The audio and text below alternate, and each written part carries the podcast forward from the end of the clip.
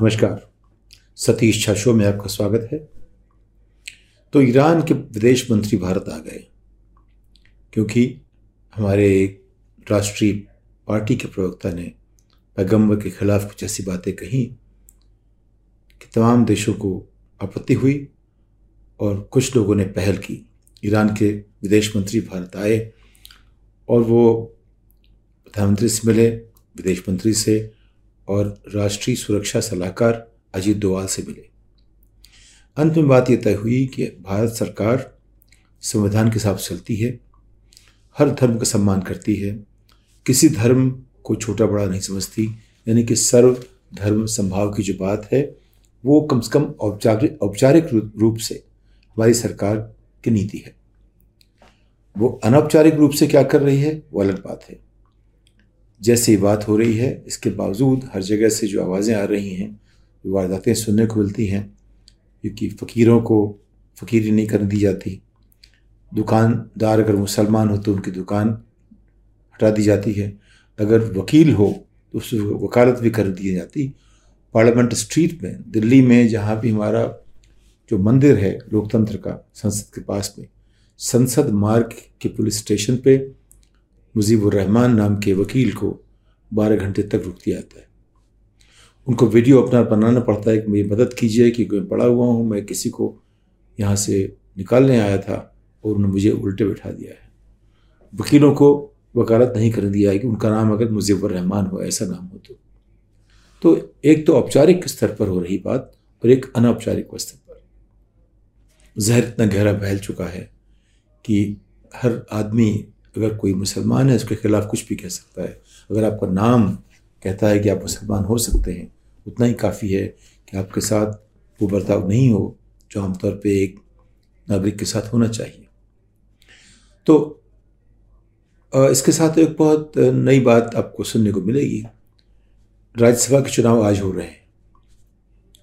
इस चुनाव के बाद भारतीय जनता पार्टी के जो तीन सौ तीन शायद सांसद हैं लोकसभा में, पंचानवे हैं राज्यसभा में और करीब साढ़े तेरह सौ के आसपास एम एल ए हैं देश भर में। इन सब में एक भी व्यक्ति मुसलमान नहीं होगा सात जुलाई के बाद, जब आ, ये लोग सब शपथ लेंगे, नए चुने हुए लोग राज्यसभा के लिए सांसद।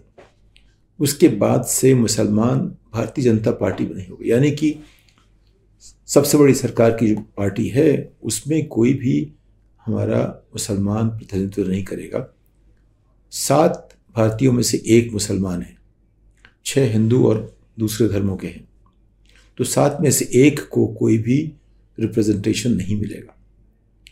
अगर आप मान लीजिए कोई भी समाज हो, उसमें पंद्रह फीसदी लोगों को कोई हो जो कि एक गुट हो, एक समुदाय हो, एक अपने आप में एक तरह की सोच रखने वाला, ये धर्म के नाम पे किसी भी नाम पे ऐसा एक समुदाय हो जिसको आप सरकारी प्रक्रिया से बिल्कुल दूर कर दें, तो क्या इसको हम कहेंगे कि ये हमारा जनतंत्र सबको रिप्रेजेंट करता है? इस पे भारतीय जनता पार्टी में तरह तरह के विचार हैं।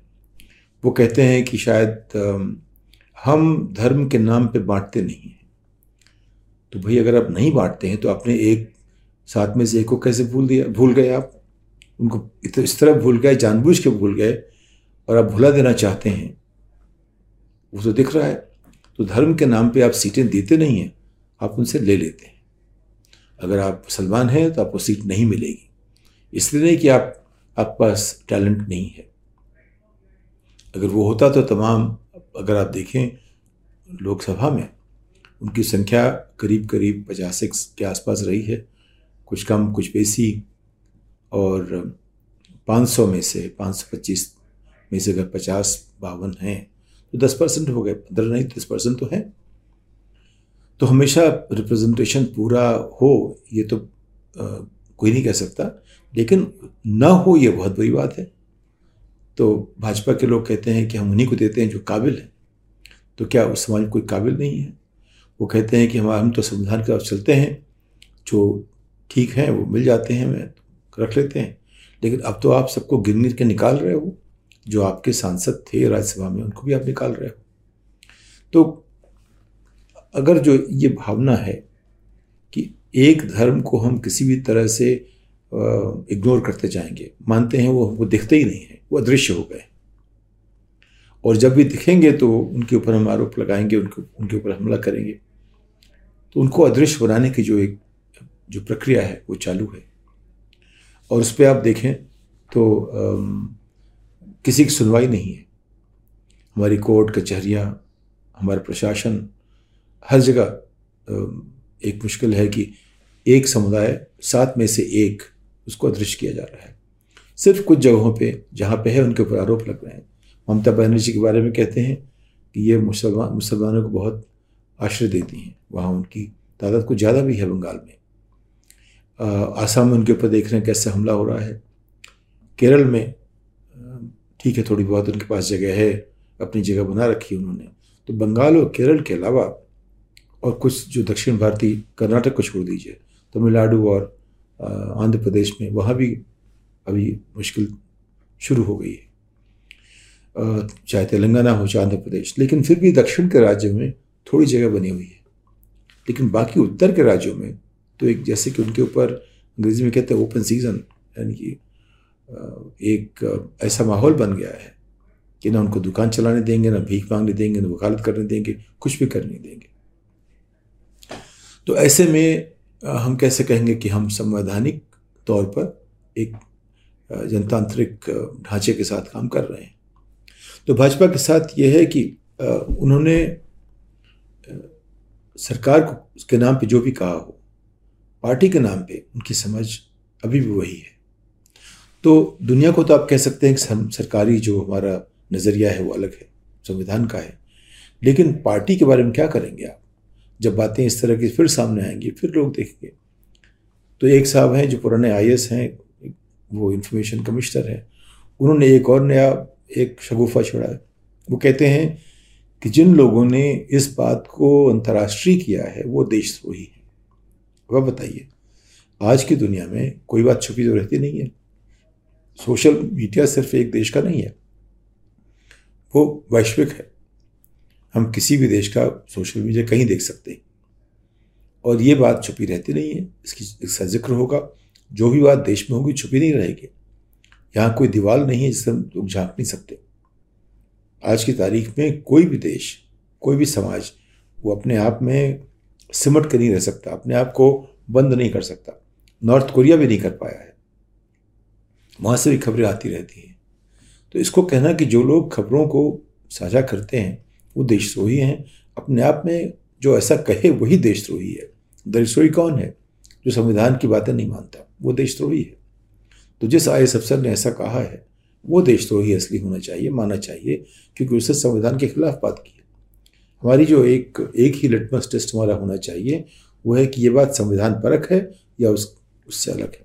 संविधान परख है, उसकी जगह है, उससे अलग है, तो वो देश के खिलाफ है। लेकिन फिर भी उसको कहने की जगह होनी चाहिए। देश के खिलाफ है तो भी कहने की, अभिव्यक्ति की आज़ादी के नाम पे उसकी जगह मिलनी चाहिए, और वही एक असली पहचान है जनतंत्र की। अब आप देखें, अभी जो अमेरिका में जनवरी छः को जो ट्रंप ने अपने ही सरकार के खिलाफ एक कू का ऐलान, उसका उसका प्लान, योजना बनाई थी, उसकी जो वीडियो दिखाई गई कल, उसको देख के अमेरिका के विश्लेषकों ने कहा कि अमेरिका की राजनीति में जनतांत्रिक जो वहाँ का जो ढांचा है उसमें एक अभूतपूर्व दिन है। जबकि साफ साफ दिखाया गया कि एक राष्ट्रपति जो कि पदासीन है वो इस तरह की खुराफात कर रहा है, एक साजिश कर रहा है कि वो हमेशा के लिए राष्ट्रपति बना रहे। उसके लिए उसने उपराष्ट्रपति से कहा, उनकी व्यवस्था में जो कहते हैं कि सर्टिफाई मत करो इलेक्शन को, लेकिन पेंस ने ऐसा नहीं किया, इसकी वजह से अमेरिका की डेमोक्रेसी बच गई। जब उन्होंने देखा वो वीडियो सब जोड़ करके, तो सबको इतना ताजुब हुआ और ऐसा कुछ डर भी लगा कि हमारा जो लोकतंत्र है इतना नाजुक है कि एक आदमी उससे को बैठ के ऐसा कुछ कर सकता था। फॉक्स न्यूज़ चैनल ने, पहले मैंने बात की आपसे, उसने उसको दिखाया तक नहीं क्योंकि उसके लोग उस पर शामिल थे। ये बात भी सामने आई कि जो ट्रंप के जो बहुत करीबी लोग थे, अखबार वाले और उसके अपने प्रेस वाले, वो भी कह रहे थे कि वहाँ एक धारा पच्चीस है जिसके तहत राष्ट्रपति को अगर पागल घोषित कर दिया जाए उसे अपनी कुर्सी छोड़नी पड़ती है। वहाँ तक बात पहुँच गई थी छः जनवरी को। उस पर जो बात हो रही है उसमें भी देखिए तो सब मुद्दा इसी बात पे आता है, अभिव्यक्ति पे आता है। इसके बावजूद कि वहाँ पे एक सरकार का सत्ता बदलने की गुंजाइश थी, उन्होंने ये बात स्वीकार की कि अभिव्यक्ति की आज़ादी को हम कम नहीं होने देंगे। उसके बावजूद तो हम कहाँ तक लोगों को आज़ाद करते हैं अपनी बात कहने के लिए, वो बताता है कि हम कितने ही जनतांत्रिक हैं। हर बात पे डिफेमेशन, हर बात पे सजेशन, हर बात पे इस तरह की बातें करने वाला देश जनतांत्रिक नहीं हो सकता। अभी देखिए उन्होंने जब पुलिस में ये इस मुद्दे पे जो बात हुई, जो पुलिस ने कोशिश की गिरफ्तार करने को या केस एक व्यक्ति के खिलाफ करने को, तो उन्होंने उसको बैलेंस करने के लिए तमाम लोगों के खिलाफ भी कर दिया। तो अगर नूपुर को उसके खिलाफ करना है जो भारतीय जनता पार्टी के प्रवक्ता हैं, तो सबा नफी के खिलाफ ही करेंगे। ये जो है एक नया तरीका उन्होंने निकाला है। किसी भी तरीके से अगर मुसलमानों को हम डरा धमका सकते हैं, प्रताड़ित कर सकते हैं, वो सही है। ऐसा सरकार की व्यवस्था में चल रहा है। जबकि हमारा मानना है कि कहने की जो आज़ादी है वो तय करती है कि हम कितने जनतांत्रिक हैं। कहने के लिए किसी के ऊपर कोई आरोप लगना नहीं चाहिए। डिफेमेशन की बातें जो होती हैं, जो एक जानबूझ के किसी को डिफेमेशन किया जाए, बात समझ आती है। लेकिन अगर आप नीति के संदर्भ में किसी के ऊपर कोई भी बात कह रहे हैं, अपनी राय दे रहे हैं, उसे हम कैसे कहें कि वो जनतंत्र में संभव नहीं है, या उसके ऊपर हम सरेशन चार्ज लगाएंगे या उसको डिफेमेशन की बात करेंगे? ऐसा तो नहीं होना चाहिए। तो अभी हमारे यहाँ जो परिपक्वता नहीं आई है, हमारा जो लोकतंत्र है बहुत ही बचकाना सा है। वैसे पचहत्तर साल की उम्र कम नहीं होती, लेकिन पचहत्तर साल में चौंसठ से अड़सठ साल तक हम तरक्की कर रहे थे, उस आठ साल से हम फिसलते जा रहे हैं, क्योंकि हमारी जो बहुमत की पार्टी है उसने तय कर लिया है कि देश जो है वो सबका नहीं है, वो सिर्फ हिंदुत्ववादियों का है। बाकी लोग उनको मजबूरी में स्वीकार करना पड़ रहा है, लेकिन वो चाहते हैं कि वो अदृश्य हो जाए। और इस बात पे हमें गंभीरता से सोचना पड़ेगा कि आखिर हम ऐसे कैसे हो गए। ईरान के प्रधानमंत्री ने हम सबसे ये कहा कि भारत की जो परंपरा है उसमें हर धर्म को बराबरी से स्वीकार किया गया है। भारत अपने आप इंक्लूसिव देश है, हर तरह के लोग यहाँ आए और बसे। ये इसकी महत्ता है, ये इसका बड़प्पन है, ये ईरान के विदेश मंत्री ने कहा। अब इस बात को आप ये कह के कि दूसरे लोग ख़राब हैं, भाई बहुत तो बहुत ख़राब हैं, तो क्या हम ख़राब हो जाएंगे? हमें तो अपना नेतृत्व दिखाना पड़ेगा दुनिया को कि हम इस जो हमारे मूल्य हैं इतने ऊंचे हैं उस हिसाब से चलते हैं। और हमेशा हम ऐसी कोई नई सीढ़ी पार करते हैं जो और कोई नहीं पार कर पाया, तो हमेशा सीढ़ी ऊपर चढ़ने की बात हम करेंगे, नीचे जाने की बात नहीं कर रहे हैं।